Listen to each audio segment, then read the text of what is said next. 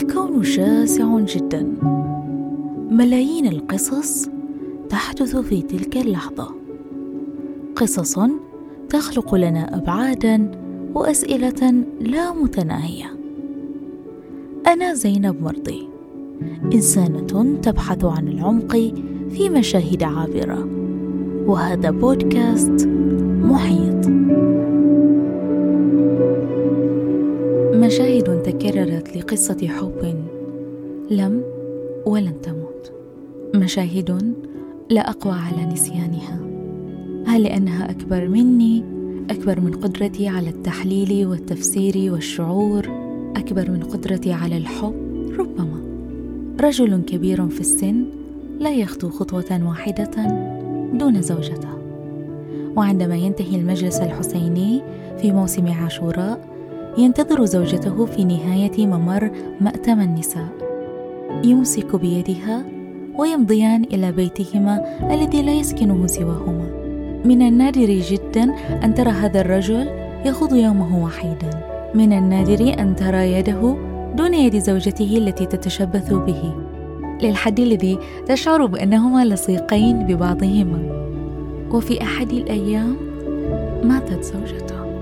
وكنا نراه يمشي وحيدا. يسأل الماره إن كانوا يعرفون أين بيته. يسأل الماره عن نفسه. هل تعرفون فلان؟ كانت هي ذاكرته. استمر مترنحا بين الموت والحياة لأشهر عديدة. ثم رحل إليها. أمام هذه القصة أشعر بالعجز وبالحيرة في آن واحد. أنا التي يترنح إيمانها حول أبدية العلاقات. أنا التي ما زال يحيرها مفهوم الحب وما زال يشغلها هذا السؤال الأزلي. هل الحب أبدي؟ قمت بتعديل نص الحلقة تلك أكثر من خمس مرات. ربما لأنها المرة الأولى التي أتحدث فيها عن أكثر المواضيع فلسفة وارباكا بالنسبة لي. الحب المفهوم الساحر والغريب الذي يختلف العالم بأسره في تعريفه أو في التعرف عليه الذي يقف الجميع في منطقة العجز حين يحاول أن يشرح لأحدهم شعوره حين وقع في الحب لأول مرة. إنه مزيج هائل من مشاعر قد نعرفها ومشاعر أخرى قد نحس بها فقط. مزيج من الخوف والطمأنينة الحزن والفرح التضحية والعطاء. وربما أحيانا يبدو بأنه مزيج من الحياة والموت.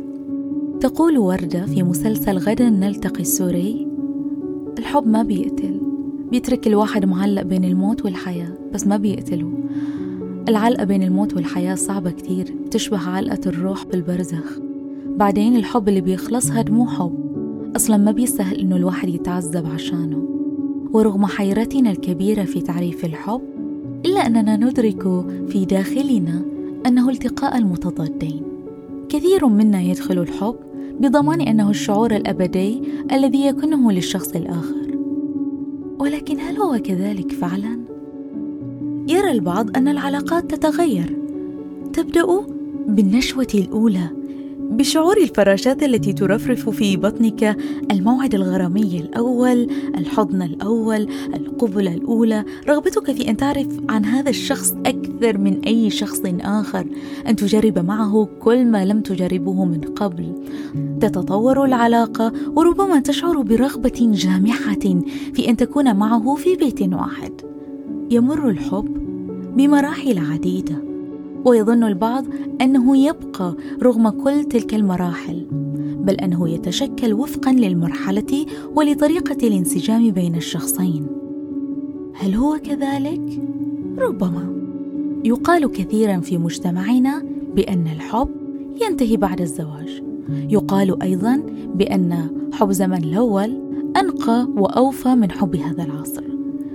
تقول صديقتي التي انفصلت عن زوجها هنالك شيء ما انطفأ بداخلي لم أعد أشعر بالحب تجاهها لذلك هل الحب قابل للزوال هل الملل ممكن في العلاقات هل بوسع الحب أن يتحول لالتزام ومسؤولية؟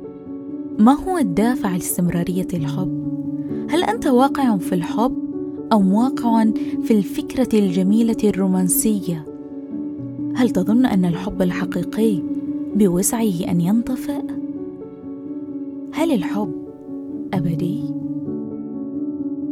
حين نفكر في شكل الحياة الكلي سنرى أن لا شيء ثابت ما يعمل على تحريك الحياة هو أن كل عناصرها مؤقتة وهذا هو جوهرها الحياة رحلة تتخللها العديد من العلاقات والتجارب وأظن أنه علينا أن نعيش كل لحظة من اللحظات بأقصى قدر من المتعة وكأنها اللحظة الأخيرة. هذا ما يجعلنا نسأل عن الحب كصيغة من صيغ الحياة. هل الحب مؤقت أيضا؟ تقول صديقتي بأن الحب أبدي. وفي ذات الوقت هو مفهوم متغير وفقا للمرحلة التي تمر بها العلاقة. يأخذ شكلا جديدا في كل فترة. لا أستطيع تجاوز قصة الحب في ثلاثية بفور سان رايس قصة بدأت من قطار متجه من بودابست إلى فيينا. حوار عميق للغاية بين غريبين حول الحياة والحب والعلاقات وفراق يستمر لسنوات. ثم يليه لقاء في فرنسا وقد تغيرت حياة الشخصين بصورة هائلة للغاية. ثم فراق يليه لقاء في اليونان. إنها ثلاثة مراحل لعلاقة حب واحدة. الحب الحالم في المرحلة الأولى ثم الحب وهو أمر ممكن الحدوث في المرحلة الثانية إلى أن نصل إلى الحب الواقعي في المرحلة الثالثة. ربما يرى بعضكم بأنه استحضار قصة فيلم لإيصال مفهوم جدلي يتعلق بأبدية الحب غير منصف وسيقول آخرون بأن هذا ما يحدث في الأفلام فقط. لكن بوسعي أن أتذكر رد أحد أصدقائي علي حين اخبره عن مشهد أو موقف مررت به وأضعه تحت تصنيف مشهد من فيلم. كان يقول لي زينب الأفلام توازي الواقع. أي أن تلك القصص وتلك المواقف والمشاهد في الأفلام قد حدثت مسبقا لأحد ما في زمن ما وفي نقطة ما من العالم. لك أن تتخيل أنك الآن بينما تستمع لي هناك العديد من قصص الحب المشابهة تحدث في تلك اللحظة. هناك غريبين يلتقيان الآن يخوضان المحادثة الأولى. هناك حبيبين يختبران نشوة البقاء الأبدية. هناك زوجين يتشاجران للمرة التي لا يمكن إحصاؤها. ثم ينتهي الشجار ويعود كل منهما لحضن الآخر. وهناك زوجة تبلغ السبعين من عمرها ما زالت تحتفظ بقلادة أهداها لها زوجها الراحل. ولكن عليك أن لا تتجاهل بأن هنالك أيضا شخصين آمنا بأن الحب أبدي لكنهما يختبران الفراق الآن. ما هي الاشتراطات التي تضمن لنا أبدية الحب في تلك الحياة المؤقتة؟ هل هي الدهشه المتجدده التماشي مع متغيرات الحياة القدرة على التضحية والغفران والوفاء التام أم إدراك معنى الحب بعد الحماس والنشوة الأولى. هل هناك مقاييس تجعل الحب أبدي؟ هل الحب أبدي؟ تغنى كثيرون بالحب. كتبت وما زالت تكتب العديد من القصائد والروايات والمسرحيات والأطروحات الفلسفية. كل تلك المحاولات تأتي كدلالة على البحث الأزلي للإنسان حول مفهوم الحب. ولكن هل ساهم هذا في وضع الأبدية في قالب معين؟ قالب الأبدية الذي جسدته أفلام هوليوود وبوليوود. وكأن الحب هو مجرد صراع يخوضه شخصين ثم يصلان للنهاية وتحل جميع الأمور وتحل السعادة والسرور. هل صرنا نستعمل الجزء الخيالي غير الواقعي في الأفلام والأغاني لتقييم علاقاتنا؟ ولجعلها تتسم بالأبدية ذاتها الموجودة في تلك الأفلام بذات الطريقة بذات الشعور وأسلوب التعامل؟ هل أنت تؤمن بأن علاقتك التي تعيشها الآن هي علاقة حب أبدية؟ أم أنك تؤمن بكونها استنساخ من علاقة بطلي الفيلم الذي قمت بمشاهدته؟ هل تظن بأن الإعلام قام بقولبة الحب؟ ووضعه ضمن أطر معينة جعلك تطمح للوصول لها في علاقتك مع شريكك في الحياة؟ ربما الأبدية موجودة ولكن طريقة سير علاقتك قد تختلف عن طريقة سير علاقة أي شخصين آخرين. قام المجتمع أيضا بقولبة الحب الأبدي. عليك أن تحب وفقا لمجموعة شروط ولتنتهي تلك العلاقة بالزواج.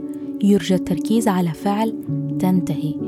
ثم عليكم إنعاشها بالأولاد لأن الأطفال هم الرابط الذي يساعد الطرفين على البقاء.